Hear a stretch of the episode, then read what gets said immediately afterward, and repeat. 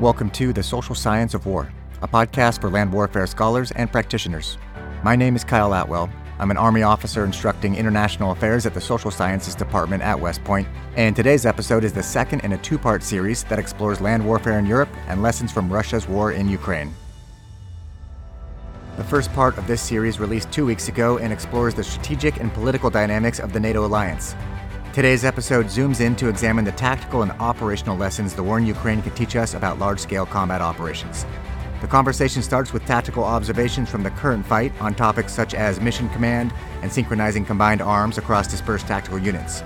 We then shift to discussing the theory behind conventional deterrence and how to shape U.S. force posture in Europe moving forward. Our three guests bring recent perspective from the tactical to strategic levels in Europe, and all three have conducted research and published about Russia's war in Ukraine. Lieutenant General Ben Hodges is a retired United States Army officer. His flag officer assignments included time as the commander of NATO's Allied Land Command and then as commander of United States Army Europe from 2014 to 2017. Major Ryan Van Wie is a U.S. Army infantry officer and a former assistant professor here in the Social Sciences Department at West Point, where he published multiple articles on the war in Ukraine. He served as a company commander in Operation Atlantic Resolve in Europe in 2017 and is currently the 1-8 Cav Battalion Operations Officer deployed under Operation Europe Assure, Deter, and Reinforce Lithuania. Our third guest is Dr. Jack Watling, Senior Research Fellow for Land Warfare at the Royal United Services Institute. Jack works closely with the British military on preparing for the future of land warfare, and he has published and spoken publicly extensively on lessons learned from the Russian war in Ukraine. The Social Science of War podcast is brought to you by the Department of Social Sciences at West Point. Our goal is to bring together experienced soldiers and scholars to better understand land warfare, the Army, and national security strategy. We hope you enjoy today's conversation with Ben, Ryan, and Jack.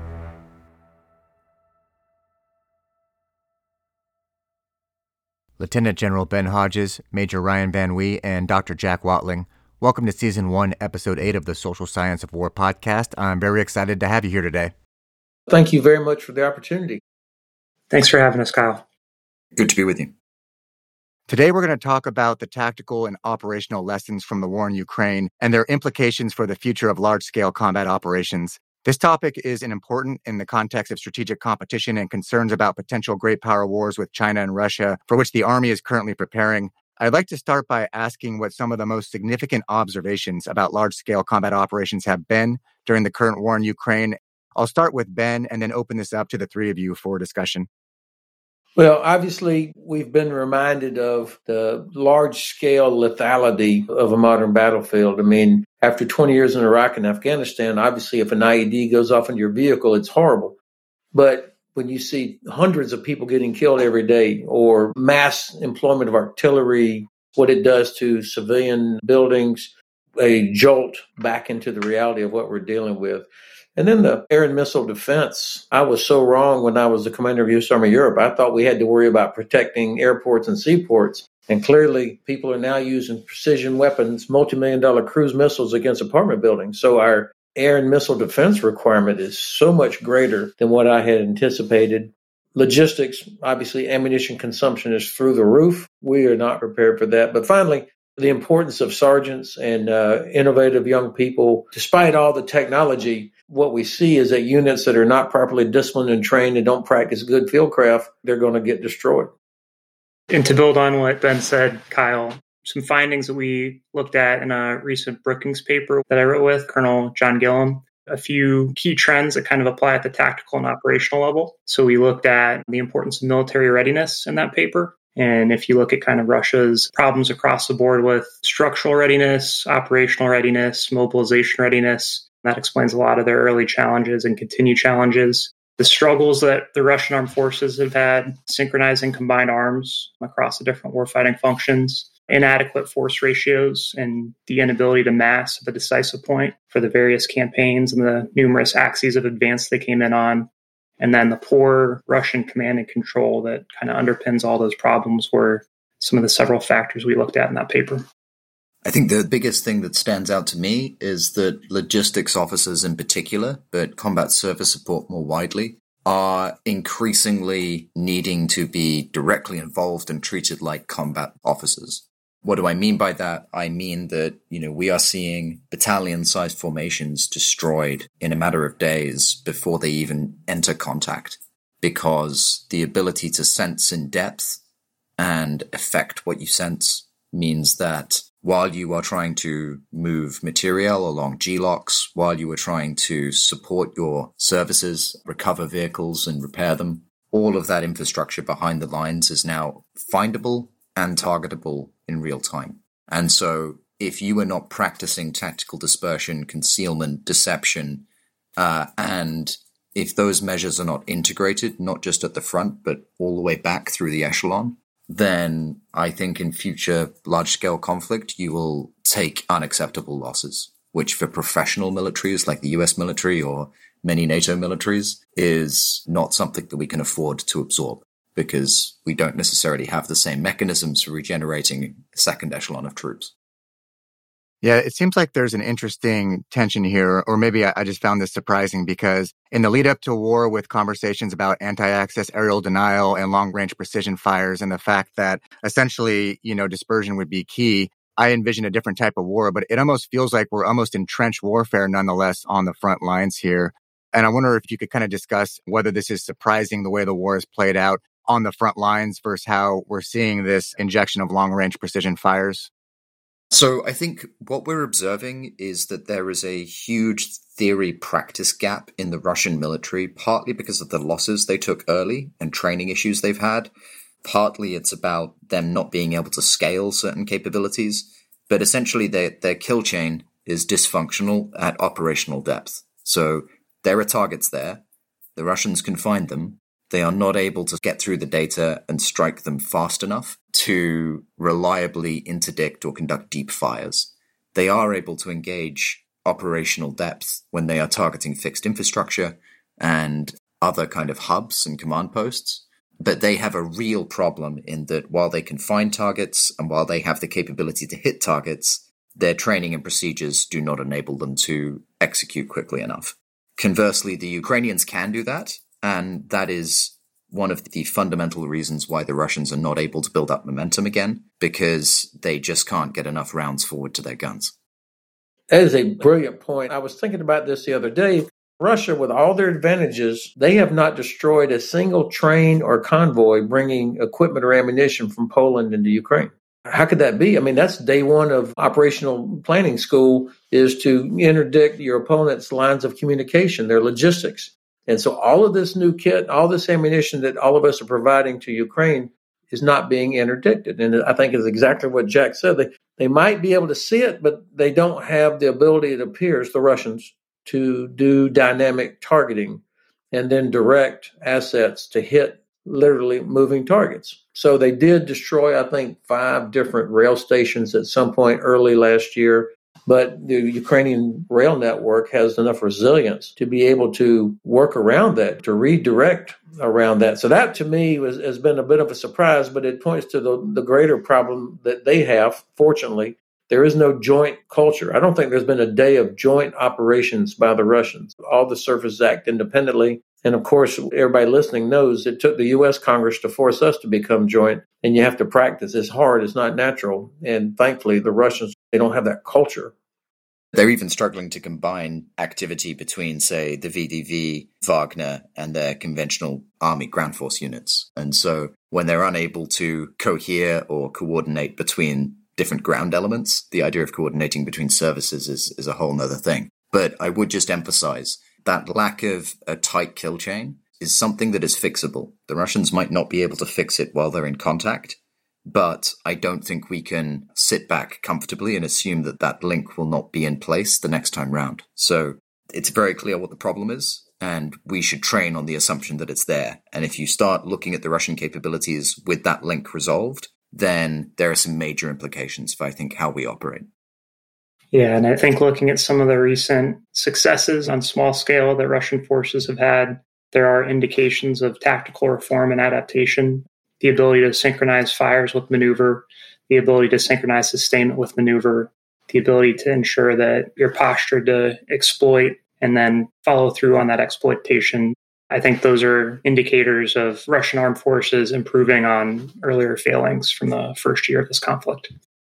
There's a lot to pull apart here. I'd like to dig into one of the concepts, which is this concept of dispersion which is important. It was cited in the Army Chief of Staff's white paper on multi-domain operations that we would have to employ forces in dispersed manner and just has been said that because you are, you know, essentially deploying troops in the battlefield, potentially in a comms denied area at the squad or platoon level, they also have to be talented. They have to be able to employ mission command. Have we actually seen the Ukrainians and Russians adapt to their formations and their employment of forces to take a kind of more dispersed approach, or has that not really played out yet? Well, I'd like to hear what Ryan says about that. I mean, you're studying it firsthand, I'm sure. Yeah, I think from the Russian perspective, the Russian defense and depth that we see being strengthened right now is an indicator of that dispersion. Not being satisfied with that initial defensive line that we saw the Ukrainians took advantage of with kind of their devastating offensive success six months ago. The Russians have learned from that and they're now doing deliberate engagement area development, putting multiple battle positions, alternate battle positions, supplementary battle positions, and that depth they're building is making it a lot harder for the Ukrainians to actually create the penetration and follow through on it. I think one of the really important elements to appreciate is that when the war kicked off, Ukraine survived because its junior leaders were able to execute mission command. The Russians did a pretty good job of disrupting command and control networks early on in the conflict. And, you know, lots of Ukrainian troops didn't have orders, but they knew exactly what they were going to do with the problem in front of them, and that was critical. As you say, dispersion drives a need for that. And I would almost say that dispersion now is a good measure for who's winning. The force that is losing is the one that is having to concentrate. If you can shape your enemy to the point where they have to concentrate, then you can kill them a lot more efficiently than they will kill you it kind of reverses some of our older thinking, which was that, you know, the side that is able to create surprise and concentrate is the one that is going to be able to break through and achieve success. So, you know, again, I think there are some pretty major implications for, for how we train and fight. So we changed our training model in U.S. Army Europe after the first year of working with Ukrainians in the Joint Multinational Training Group Ukraine, JMTGU, which was established in Yavoriv I think we started that around 2015. We were first using rotational units before it became sustainable with others, but we tried to help them create a training center. And as we talked to Ukrainian units that were rotating through there before they would go back to what then was called the ATO, the Anti Terrorism Operations Zone, we realized, first of all, they were incredibly quick to learn new things. I mean, I've not seen soldiers from any country, including the US or UK, that are able to learn new technologies as fast as Ukrainians do. We saw that firsthand. And then as we listened to them and watched how they did things, it was a wake up call for us that we needed to train our own units to be able to operate in an environment where the enemy had, if not air superiority, they certainly would, the sky would be full of drones and that they would be able to pick up all of our signatures, whether it was visual, heat, thermal or electromagnetic, that all of this could be detected. And so, what we did at Hohenfels, at the Joint Multinational Training Center in Hohenfels, Germany, for all of our own units, we gave the OPFOR all of these capabilities long range precision strike, drones, the ability to, to detect signature. And so, as always happens, you know, BLUFOR gets crushed at the training center until they learn how to deal with it. And dispersion was one of the most important things because of the lethality and the capabilities that the OPFOR had, which was modeled after what we believe the Russian capabilities were. And every video I've seen for the past 13 months of Russian tanks being destroyed, they usually are jam packed like a parking lot with others. And it makes it so much easier, obviously, to target when you've got that kind of cluster of tanks, either in a field or on a road or going through a village, obviously targeting that. So it dispersion, but also signature management. I mean, most of these things, Ray Charles could spot these. Fieldcraft, of course, that's what our training centers are for. Ryan mentioned the importance of combined arms and the command and control that underpins it. And, you know, thinking about the importance of dispersion and yet at the same time combined arms, it seems like these are kind of competing requirements because the more you disperse, the harder it is to coordinate, right? Especially if you're in a comms denied environment. So how do we address this tension between the need to disperse and yet the need to actually coordinate across the joint force, across different domains at the same time? Well, going back to Ben's point about JMRC and all the different curveballs the OPFOR there can throw at you, you know, that's that's what we reinforced our CTC rotations, you know, over the last decade or so as we've reoriented on decisive action and preparing for large scale combat operations. But it's really complicated to practice the art of having a dispersed force then synchronizing all the different warfighting functions in order to set conditions to bring that force together at the decisive point where you're massing combat power to overwhelm the enemy's ability to kind of resist. And the art and practice of that is just, you know, you have to earn it through repetition and, and having the ability to conduct that training at the battalion and brigade level, which is really unique. And I think something that the US Army is supporting our European NATO allies with our presence here. I think what's quite interesting is that when you look at the capabilities that all elements of the force are increasingly fielding, they are able to see and affect across each other's boundaries most of the time. And the ability to move through one another's positions as well is actually significantly increased when you have a more dispersed force. It's easier to echelon through. And so on the one hand, yeah, dispersion is going to reduce your ability to synchronize activity in the traditional kind of planning cycle. But because you can achieve greater situational awareness within each unit, you need to teach mission command in a way that encourages what I, guess the US military at this point is calling convergence, right? The ability to support one another using your own judgment, not because you've been told to do it. Maintaining that situational awareness between units becomes a massive J6 challenge. And I think that's a, a critical force multiplier. The side that is able to maneuver in the electromagnetic spectrum to retain situational awareness will use its forces much more efficiently and in a more combined way.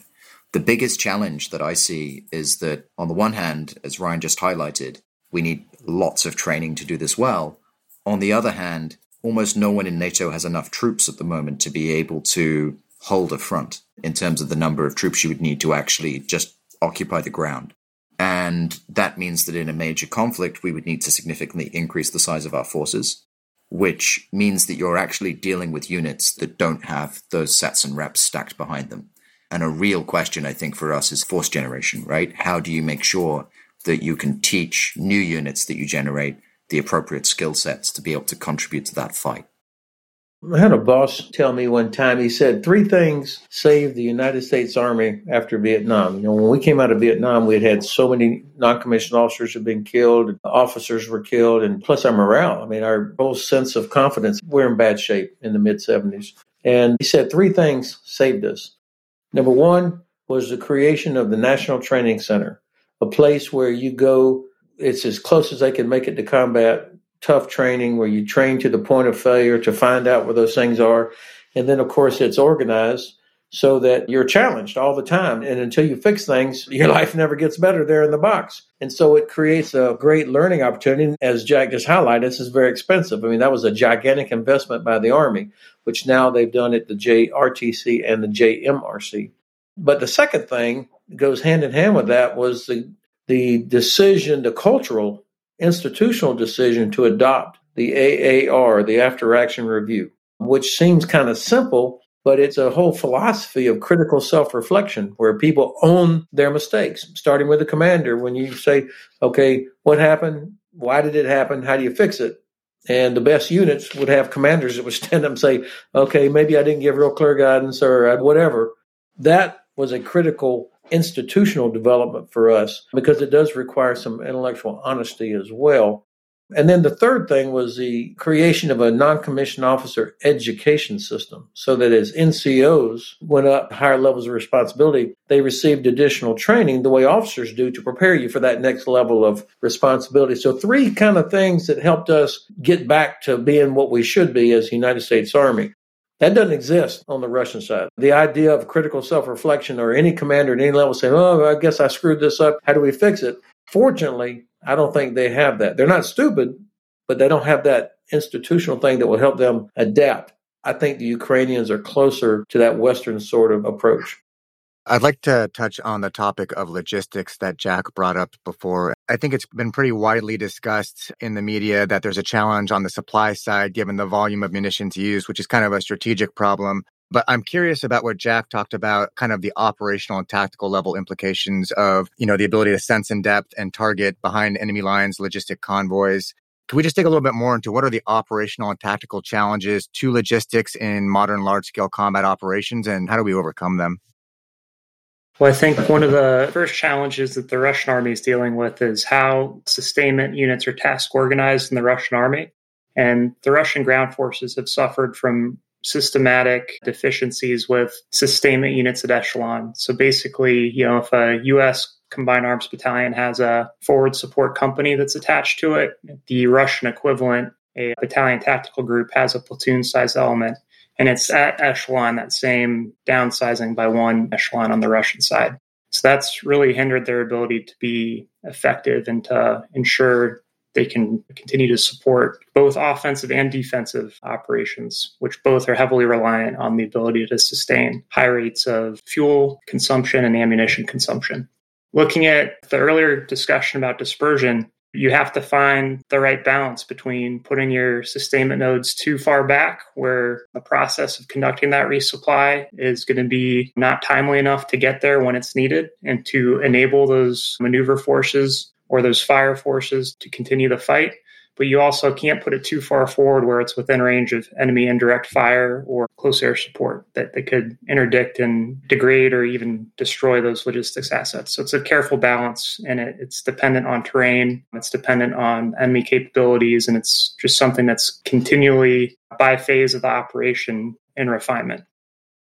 I think one of the biggest questions that I have about how we solve some of these problems is how we leverage a huge growth in logistics management capability in the non military sphere and bring that to the military. You know, if you think about a traditional divisional support area, that is a large, concentrated location site, maybe a couple of sites, but there's a lot of stuff there and it's pretty easy to find. Why? Because for the most part, we're still doing things pretty mandrolically. Lots of paper, lots of, you know, needing to separate different types of equipment into specified areas just to manage it. The reality is you can drop a whole load of shipping containers across a very, very wide area and you can put QR codes on them and you can, you know, prearrange what's in them and you can track in real time with your C2 tools exactly what's in all of those shipping containers. And then when you need to move a set forward, it's just a case of, you know, traveling salesman problem. You can use very similar tools to Uber or, you know, Amazon to pick up the right shipping container and move it forward. And so you can have pretty small packets of logistic vehicles going and getting the right thing from a dispersed location and moving it forward to a tactical position. The real challenge then for me, and this is what I meant about logistics officers needing to think in terms of being combat officers, is however dispersed you want to be, if you are reinforcing a unit and they are in a fix, their location is known and there are probably only one or two viable G-LOCs that get to that unit.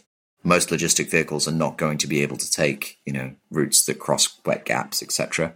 And so if there are a limited number of options, how do you enable that last mile resupply so that they get through? And I think that becomes a combined arms problem, right? Because what you suddenly want to do is you want to extend the kill chain between enemy find and strike it may require, in order to go out for the unit that's being reinforced, to prioritize knocking down UAVs for a bit, which maybe it wasn't doing because it didn't want to reveal its assets. But it has to understand if it doesn't clear the airspace of those UAVs, those trucks aren't getting through and it's not getting any more ammo. And so that suddenly requires a, a much closer synchronization of movement between elements that I think culturally, traditionally, have been seen as, you know, J3 operations, warfighting officers, combat echelons give their intent and the loggies just are supposed to kind of make it happen. We can't really have that mindset anymore because you will end up in a pretty sticky position. So I want to associate myself with the remarks of my two fellow panel members. I agree with everything I just heard. I would only add what I remember from the first day of my logistics class when I was a major at Fort Leavenworth at what used to be called Command and General Staff College.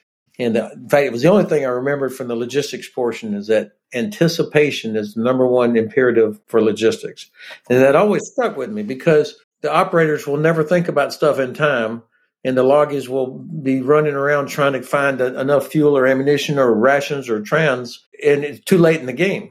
And so anticipating requirements would be a, a hallmark of a really good logistician. I think something that maybe Jack said it earlier logisticians have to be soldiers also. I mean, you know, obviously, uh, we're going to go after the enemy's rear area. They're going to come after ours. So it's just as important for a uh, transport company or a supply company to be skilled and disciplined in field craft and force protection as it is for an infantry unit or a tank unit. It's just as important, maybe even more so. That's going to have a gigantic signature. One of the concepts that we've always advocated is fix forward, moving maintenance capability as far forward as possible. Right now, because of our nation's policy that there's no boots on the ground in Ukraine, we're providing all kind of equipment to the Ukrainians without the expertise to fix it. And so these different types of howitzers and trucks and other vehicles have to be drugged all the way back to Poland or Slovakia or somewhere for maintenance. This obviously is not the way to do things. So we're seeing the value or the necessity of fixing forward, which again means that's why they put a big 50 cal on the M88 so that a tank recovery crew is able to defend themselves and why that vehicle is armored, by the way we do not have enough engineers in the United States Army. I mean, nowhere close. The ability to build bridges, not just assault bridging, but sustainment bridges, the kind that are needed to make for lines of communication. We're nowhere close to having enough. And there are dozens and dozens of rivers in Central and Eastern Europe, big rivers that we would have to cross because you'd have to assume that the civilian infrastructure is going to be destroyed or it's going to be packed with civilian traffic. And then finally, SACEUR General Cavoli recently said that precision can defeat mass if it has enough time. And so I started thinking about that. What are we talking about? The only advantage the Russians have right now is mass infantry and the fact that they don't care how many of them get killed, that they just would keep pushing that. So for mass infantry to be effective, though, it requires mass artillery. And for mass artillery to be effective, it requires headquarters, ammunition, and transportation. So, with long range precision weapons that can blind enemy's mass artillery and infantry by knocking out headquarters, the Russian artillery delivery system is basically train goes as far as it can, trucks go as far as they can, and they dump it on the side of the road. So, being able to find those clusters of artillery ammunition, again, something like a uh, GMLRS or a ATACMS small diameter bombs that can range that with precision. And then, of course, the transportation network, the bridges, trucks. The Russians have lost way over a thousand trucks already. That's how we use precision to defeat their mass. Again, I think this reinforces the point about needing to get very creative in our concepts when it comes to that rear area activity. Because, just to take one example, using commercial systems, so this is not using nation state capable assets, I can get visual and synthetic aperture radar imagery of anywhere on Earth with 20 minutes of latency. It'll cost me a bit of money, but that's all. And so, if you want to build that support bridge to be able to move a reliable stream of containers forward to kind of keep the momentum of your operations going, that is a fixed piece of infrastructure that's going to take a certain number of days to build. And as I say, if I can cue on a synthetic aperture radar satellite and get a strip along the river, which is pretty easy to do, and I can do a couple of passes a day, I'm going to see it. And it's not moving anywhere.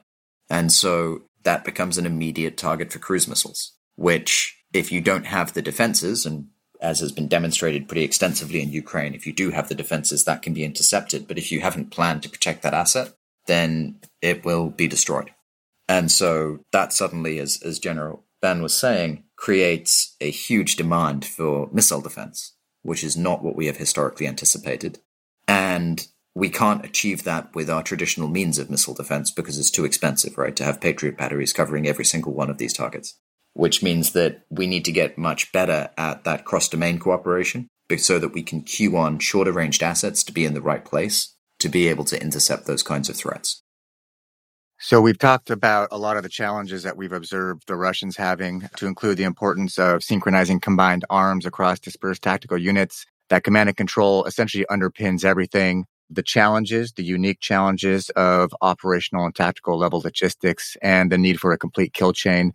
This naturally leads to the question of would we anticipate the US would have a lot of these same challenges or are we better organized and prepared? And also going one level higher than that, Ryan has written a lot about, you know, some of the unique challenges the United States would face in a large scale combat operations environment in Europe is that we would be doing it alongside allies, which adds additional synchronization challenges. So I'll, I'll direct that at Ryan first. How do we look on our ability to overcome some of these challenges? And what would be the impact of fighting alongside allies as far as our ability to synchronize?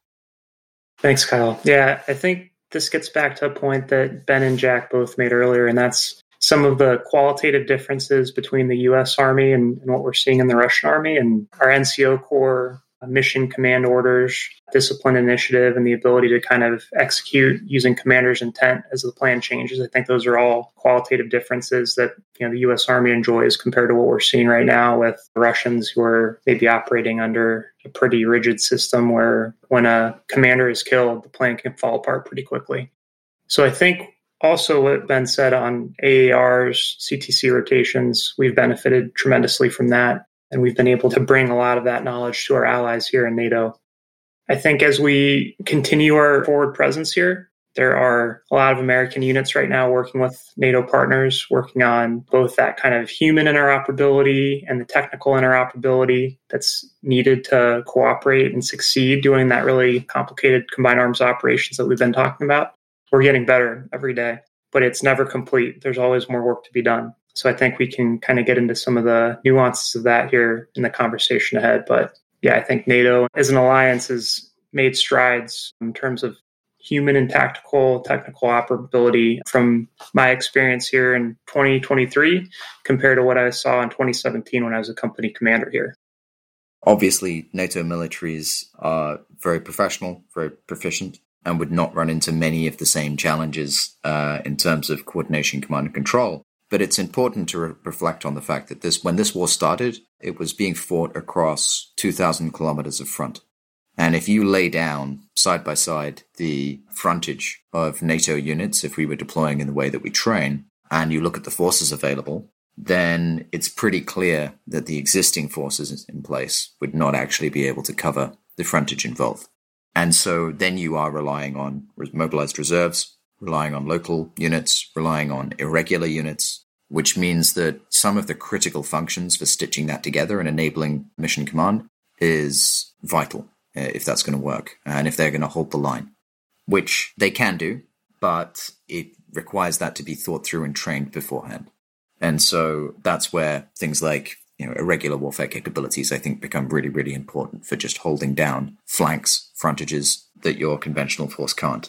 The other thing I'd say is that people talk about the ammunition consumption rates and things being extraordinary. They're not, right? The Ukrainians and the Russians are using comparable levels of ammunition and equipment than was projected in most of our war games. In fact, in some ways, they've been a bit conservative on their artillery ammunition consumption. So we knew that this was the requirement. And yet we have hacked away our stockpiles and undercut a lot of our capabilities that way. You know, there are, I believe, four barrel machines in Europe. So, how many different howitzers can we actually recover barrels for? Because in every historical conflict, and it's certainly true in Ukraine, you fire howitzers enough that the barrels break. You completely ruin the bore. And if that doesn't happen, the breach goes. So, you know, when we talk about to our politicians about the state of readiness of our forces, I think we need to include in that and be open about the tail and that includes the industrial base. Because if those things aren't lined up, then you can have the most professional forces in the world, but they're not going to be able to maintain the defensive positions if they don't have ammunition. That's where I think NATO has some work to do, making sure that the industrial base is geared to be able to support the very professional and capable troops that it fields. I think that's a terrific point that when we talk about readiness and also deterrence, you know, the logistical component of it, the tendency is sort of focused on systems and platforms, but you could have a thousand tanks, but if you don't have fuel or ammunition, then they're all just monuments. So I think that probably is going to come more and more to the fore. I don't know how many plants we have in the U.S. I think Water Watervliet Arsenal there in New York is the only place that makes the cannon for our Paladin howitzers. There may be another place out there somewhere, but I'm pretty sure that's the only place that does it for us. So we don't have the depth right now. But these are not charities. I mean, they employ thousands of people and they have supply chains that require money to buy all the stuff. So we've spent a year wringing our hands about ammunition consumption. And only just this last month, the Department of Defense actually write a check to pay for increasing ammunition procurement. So we've got to get serious about this. I think to answer your questions, Kyle, the fact that we are integrated into allied formations, you know, where Ryan's at, you're surrounded by allies. I'd put that in a much more positive context. Yes, there are challenges in terms of secure communications, interoperability, that sort of thing. But the United States needs allies. We don't have enough capacity. And, and so being effective at operating inside multinational formations is an advantage for us if we can work through those things that make it a bit of a challenge. I do worry that we don't have enough depth in certain things, redundancy. You lose a certain thing, you don't have another one you can automatically pull up. One of the great advantages that the U.S. Army has, of course, is our medical, our healthcare professionals. What a U.S. Army medic, an E4 medic can do today compared to what they could do 20 years ago is staggering. Just think of what the contents of your first aid kit now to what I had, Lieutenant Hodges had, or even Colonel Hodges had. It's like, you know, fifth generation improvement. So this is a real benefit. I think the Russians are still using the same stuff that their grandfathers used in Stalingrad.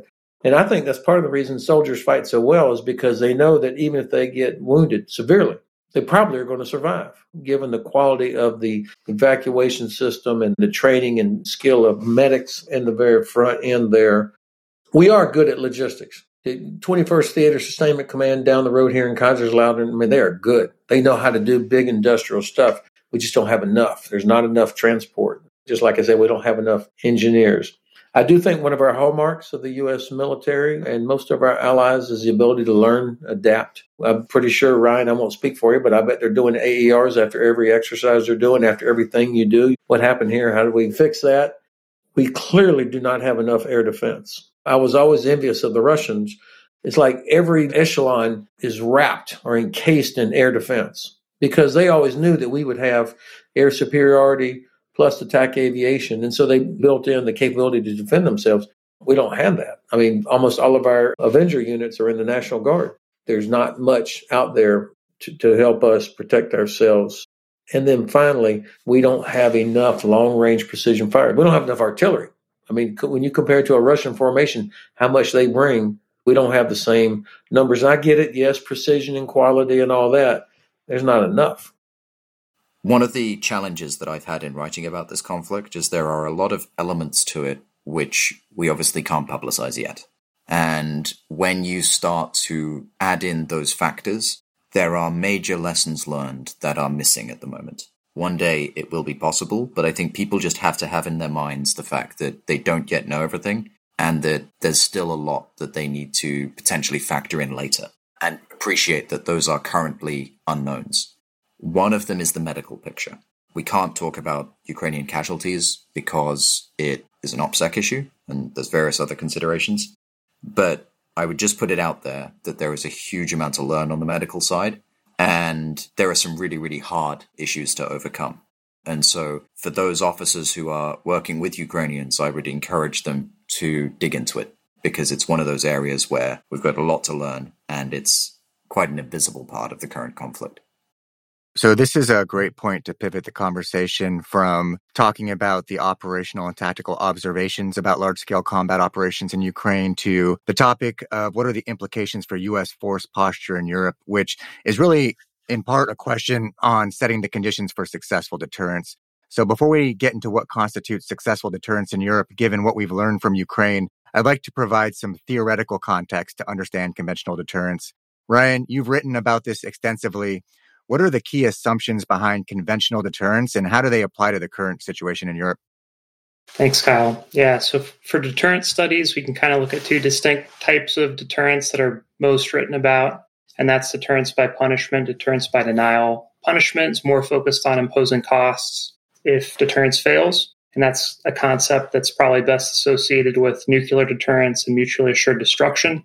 Whereas deterrence by denial is focused on kind of a defensive deterrence strategy that's looking to maximize capabilities that prevent a potential adversary from achieving their objectives at the outset, or at least making it so costly that it's it's not worth pursuing.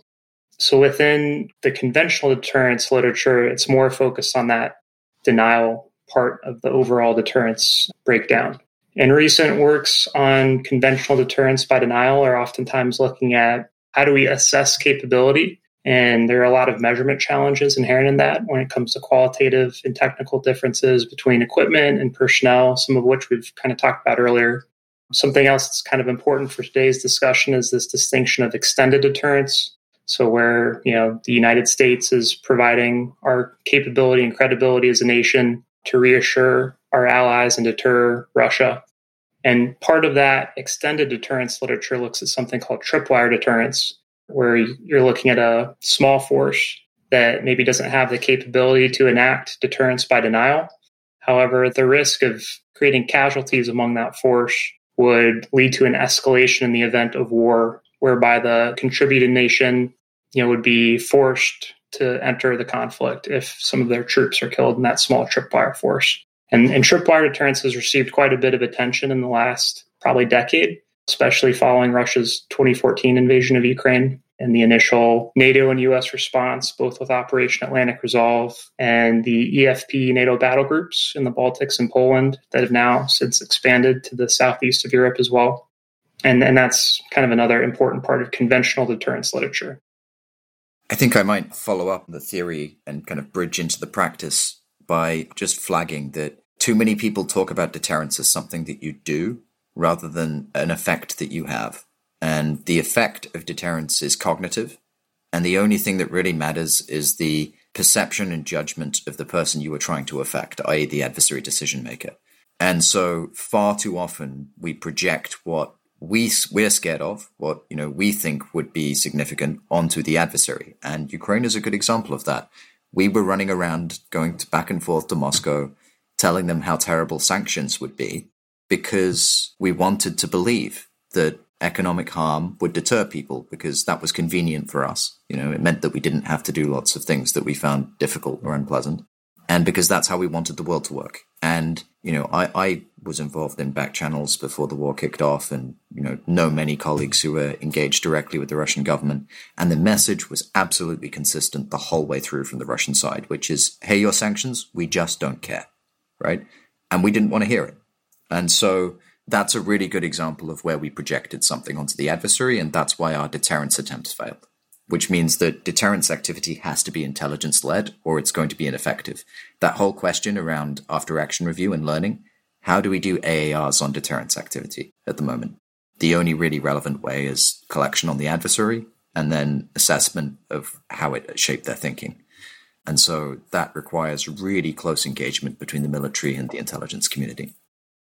For the last few years living here in Germany, I heard over and over and over, come on, Ben, the Russians are never going to attack. I mean, there was just an absolute disbelief. By the way, also in the United States, I mean, not just in Germany, I mean, people in multiple administrations just could not fathom the idea that in this century, Russia would actually attack. So uh, I think that complements a little bit of what Jack just said. What we're seeing now in Ukraine is what failed deterrence looks like the Russians, I am sure, had assessed that we would not respond, nor would we stick together the way that we have, because we failed to do anything after they invaded Georgia.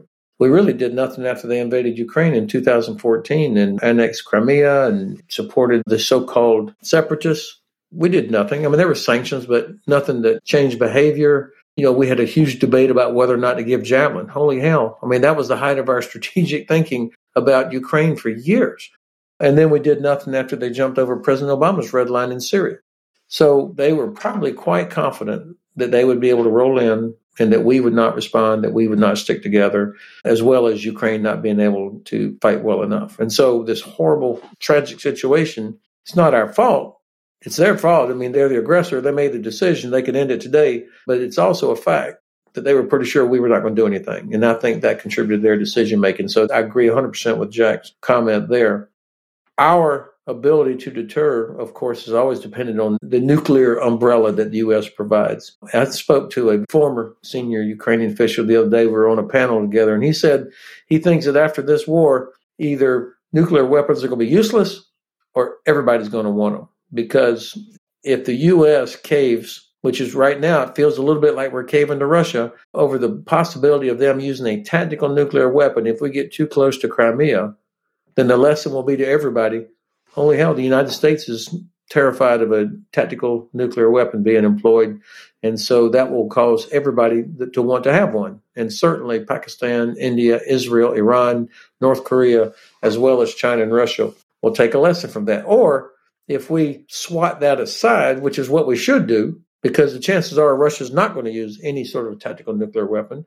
If we swat it aside, then everybody will say, okay, the U.S. will continue to be that guarantor with a possibility of a nuclear conflict. The last thing I'd say is our exercises are such an important part of deterrence, and this is very expensive. So, what we're doing with rotational forces like Ryan, all the hassle of deployment and coming over and then moving and doing stuff, that not only shows capability, but it also shows the willingness of the United States to spend whatever it costs to do this. That's how you can convey will. And we are willing to do that. And of course, no matter how expensive that is, that is much, much less expensive than when deterrence fails. So, when we look at deterrence theory, two key considerations are credibility and capability. And Jack and Ben, I think you were just discussing the credibility side of the deterrent package, but I'd like to talk a little bit more about the capability side. Do we have the footprint and equipment that we need to help Ukraine win the current war and also to prevent a Russian invasion of other countries, such as in the Baltics on the eastern flank? And do we need to reevaluate our deterrence posture? And one kind of specific question is when we weigh the difference between rotational versus permanent forces, what are some of the calculations there that influence our deterrence posture? I'll take the second half of your question, Kyle, and maybe talk about our current force posture in Europe, and I'll defer to Jack on the Ukraine piece of that. So I think currently, if you look at kind of the US and NATO's force posture in Europe, and you're considering that relatively to what is in the Russian Western Military District and how much they've had damaged and destroyed and what's currently committed in Ukraine from the Russian ground forces, I think it's safe to say that the US and NATO currently are able to enact a deterrence by denial strategy here in Europe, or we're pretty close to that at least. We're no longer that tripwire force that maybe we were back in 2014, where we had pretty small fraction of troops that we have today. Both from the US and NATO, we've put a lot more forward to the east. And that increased capability, I think, signals not only the alliance's unity, but also the credibility of the alliance's resolve to defend its eastern flank. So I'd say that that's a pretty significant shift over the last several years. And that's been underpinned, you know, in the last year by the reinforcement into EUCOM of tens of thousands of American service members and the deployment of European NATO members east of reinforcements to their battle groups. I would follow on from that by saying that if you look over the next two, three years, I am absolutely confident that NATO's deterrence posture is a posture of deterrence by denial and that it's credible. What concerns me is that we don't yet know how this war will end or how it will unfold. And the Russians could come out of it with a militarized society, a mobilized defense industry, a determination to rebuild their military. They've broken all of their diplomatic links, so one of the very few tools of diplomacy they have is coercion. And if we end up simultaneously in a position where the US is seeing an escalation in the Indo-Pacific, not to conflict, but you know where that's becoming a really significant draw on things like logistics capability and enablement, then NATO forces start to look a lot more hollow as they are currently constituted. And you know, I think the the review of NATO's deterrence posture is going to be a bit more honest this time round because people are going to ask the questions down the echelon. And what we will see is the evaporation of a lot of phantom echelons from Orbats, things that couldn't actually be force generated. Now, as I say, right now, what's left is probably sufficient. But if we don't make the investments, particularly in Europe today, to make sure that European militaries can stand on their own two feet and be net contributors rather than dependents on each other, then we could be in a pretty difficult position, I think, towards the end of the decade. I hope that's not the case, but it's one of those things where politicians shouldn't think that they can take risk on this if they don't want to rue that decision down the road. And, you know, we're already seeing the Germans walk back on some of their spending commitments that they made last year as a good example of where people think they are safer than they are because they don't appreciate the lead times in fixing some of the capability gaps in terms of depth of capability that we need to resolve. So I'm comfortable now, but not necessarily assured into the future. Just one very brief point in addition on the Ukrainian side. Lots of Ukrainian colonels and, and general officers were trained in the Soviet Union, and even after that, worked very closely with the Russian military for a long time. And so they, they look at things in a similar way. One of the very consistent things that I've run into working with the Ukrainian military is that they don't count light infantry for much. They just don't look at it on an Orbat and see it as a capable unit of action. Now, In NATO, we see that. Certainly in the British military, we see light infantry as having huge utility.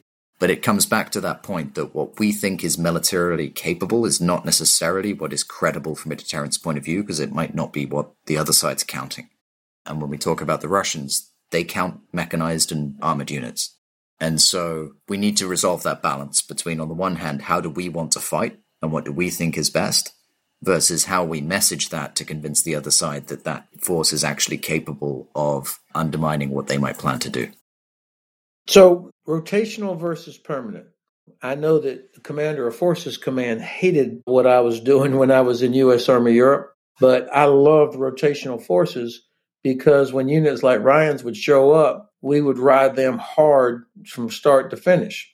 I could get more out of them in a six or nine month period than I could even our own units that were stationed here because normal cycle of life of a unit wherever it is black, gold, white cycle, whatever cycle you have. So the great Second Stryker Cavalry Regiment, I couldn't keep that regiment in the field the whole time for obvious reasons. But when the old First Brigade combat team of First Cavalry Division comes over, that we rode the hell out of them because they were on a deployment. And our mission was to make 30,000 look and feel like 300,000. You know, back when Lieutenant Hodges was uh, astride guarding Europe's northern flank, there were almost 300,000 troops. And the mission was to deter the Soviet Union, assure our allies, and protect America's strategic interests. And as of 2015, 16, 17, we had 30,000 soldiers, U.S. Army, and the mission was to deter Russia, assure allies, and protect their strategic interests. So we had to create the effect of 30,000 that would have the effect of 300,000. So that means they had to be everywhere. And so a company commander would typically be the senior officer in a country. I mean, the Minister of Defense would know Ryan by first name. And they were interacting with international press and on and on and on. And that was economy of force, big time. But with rotational forces, you could do that. And I also like the fact that not only were they more visible, but it also was increasing the number of U.S. soldiers, officers, NCOs that had a European experience. You know, they used to be, you know, half the army was over here, so everybody rotated through Europe over the course of a career. Now, of course, it's a fraction.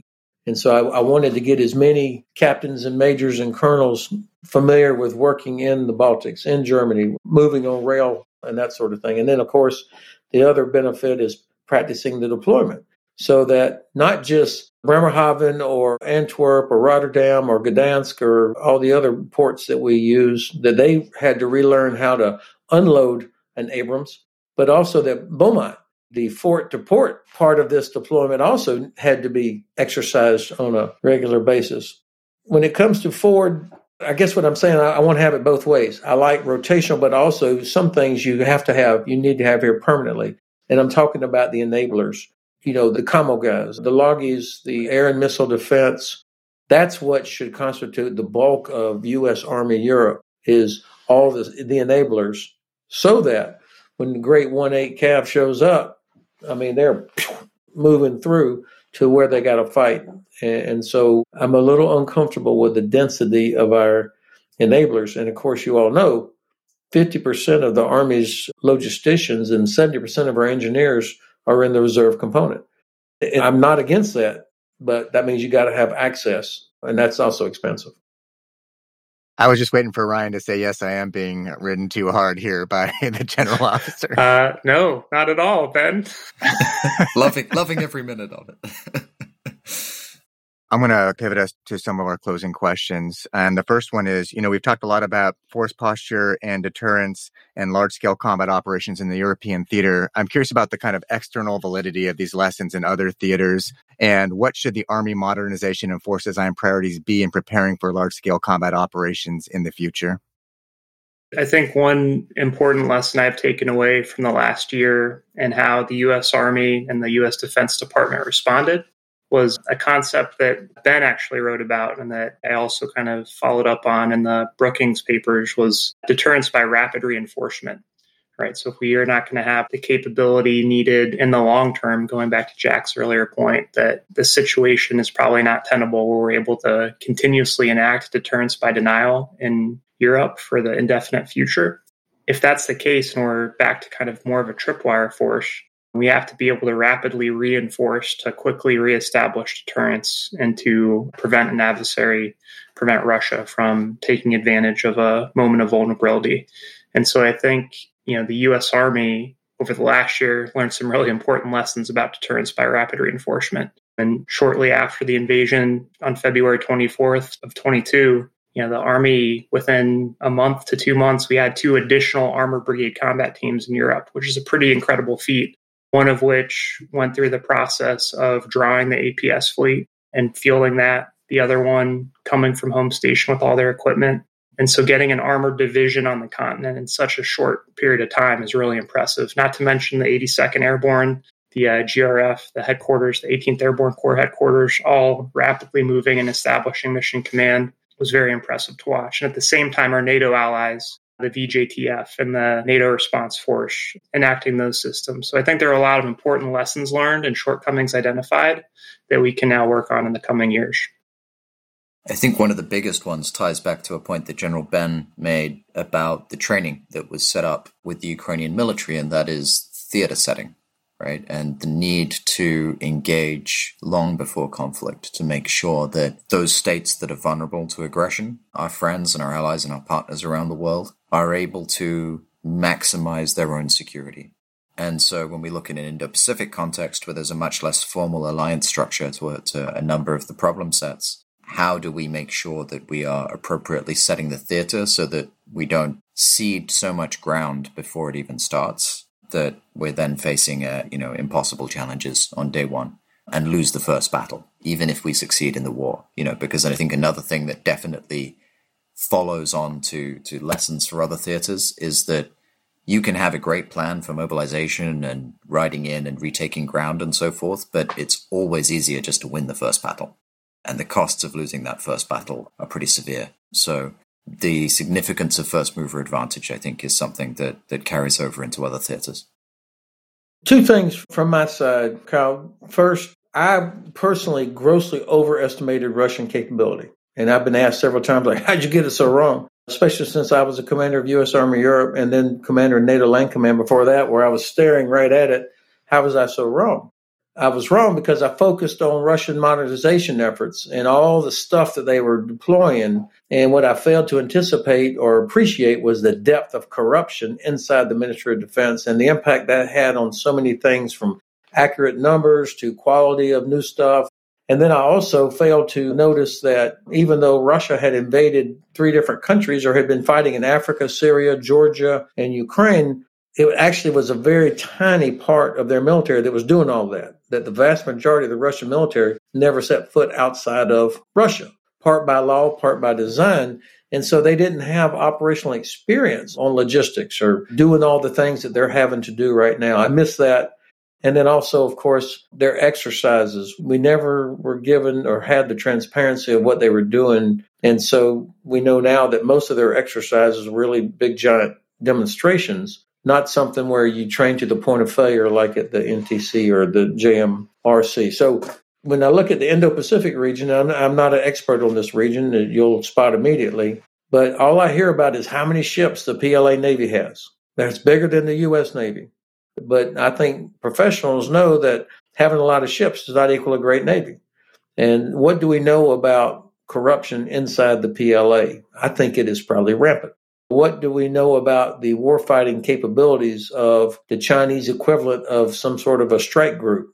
I mean, I'm sure that in Hawaii they're sitting there watching Chinese exercises, but I don't have a sense for how good they are if they actually got into a conflict with the Royal Navy or the U.S. Navy.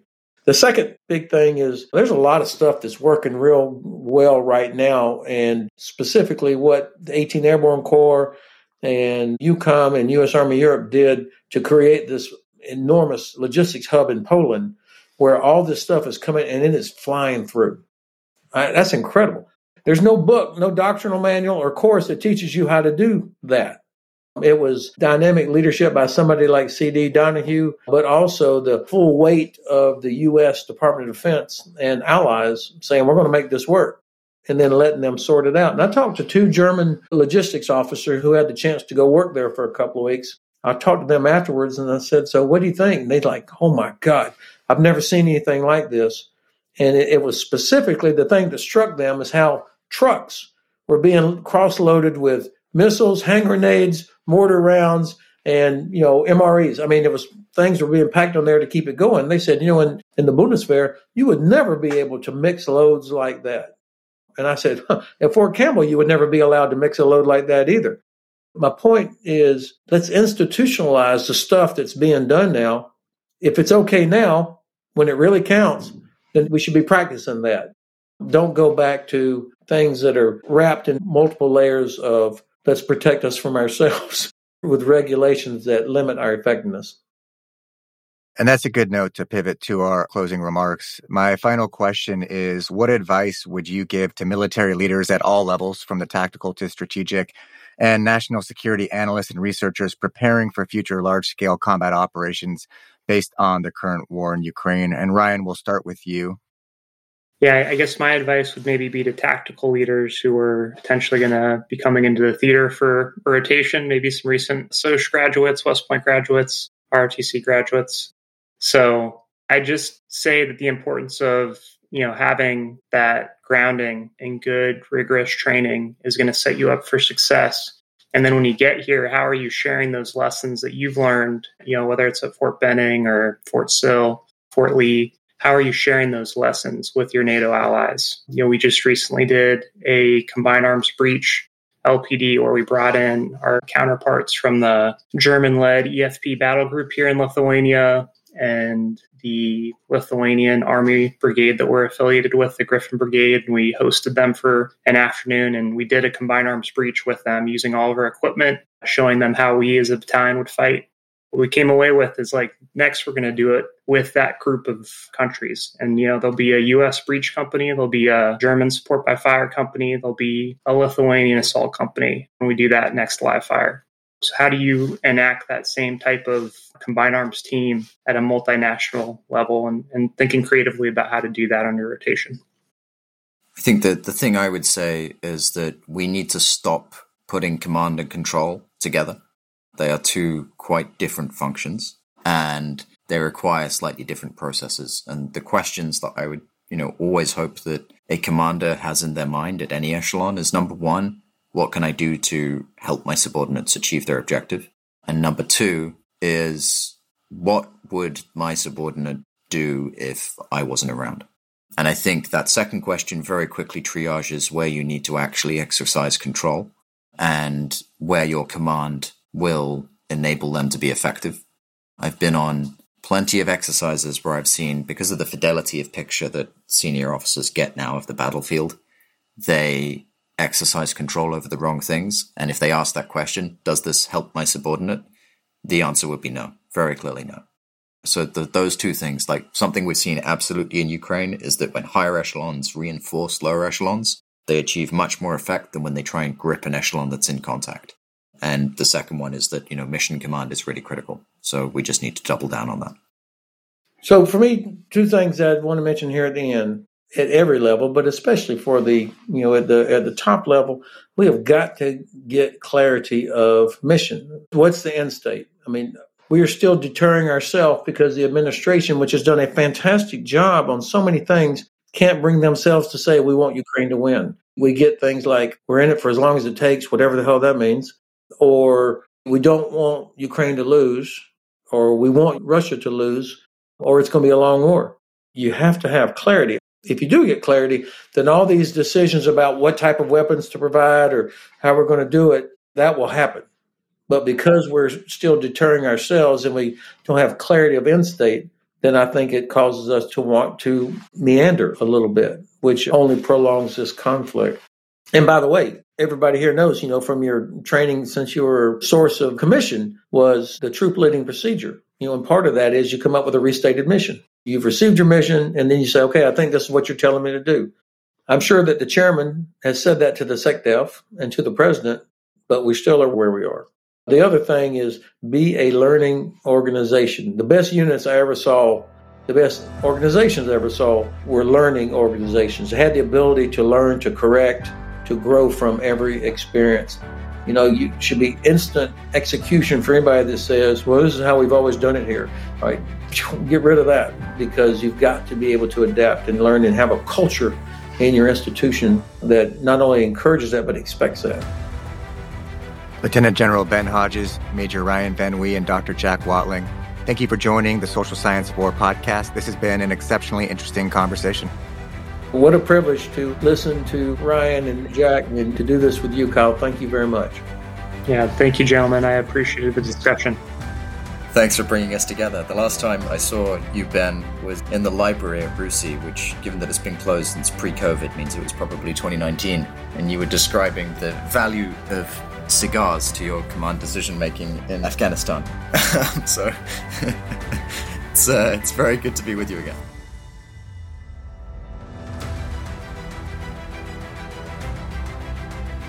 Thank you for listening to Season 1, Episode 8 of the Social Science of War podcast, brought to you by the Social Sciences Department at West Point. We release a new episode every two weeks. Future episodes will examine implications of the politicization of the Army and a conversation with the Chief of Staff of the Army about multi domain operations. If you like today's episode, please like and leave a positive comment on your favorite podcast platform and share the social science of war with other scholars and Army professionals. This really makes a big difference by helping drive others with similar interests to the conversation. And one last note what you heard today were the views of the participants and do not represent those of West Point, the Army, or any agency of the U.S. government. Thanks again for listening, and we'll see you next time.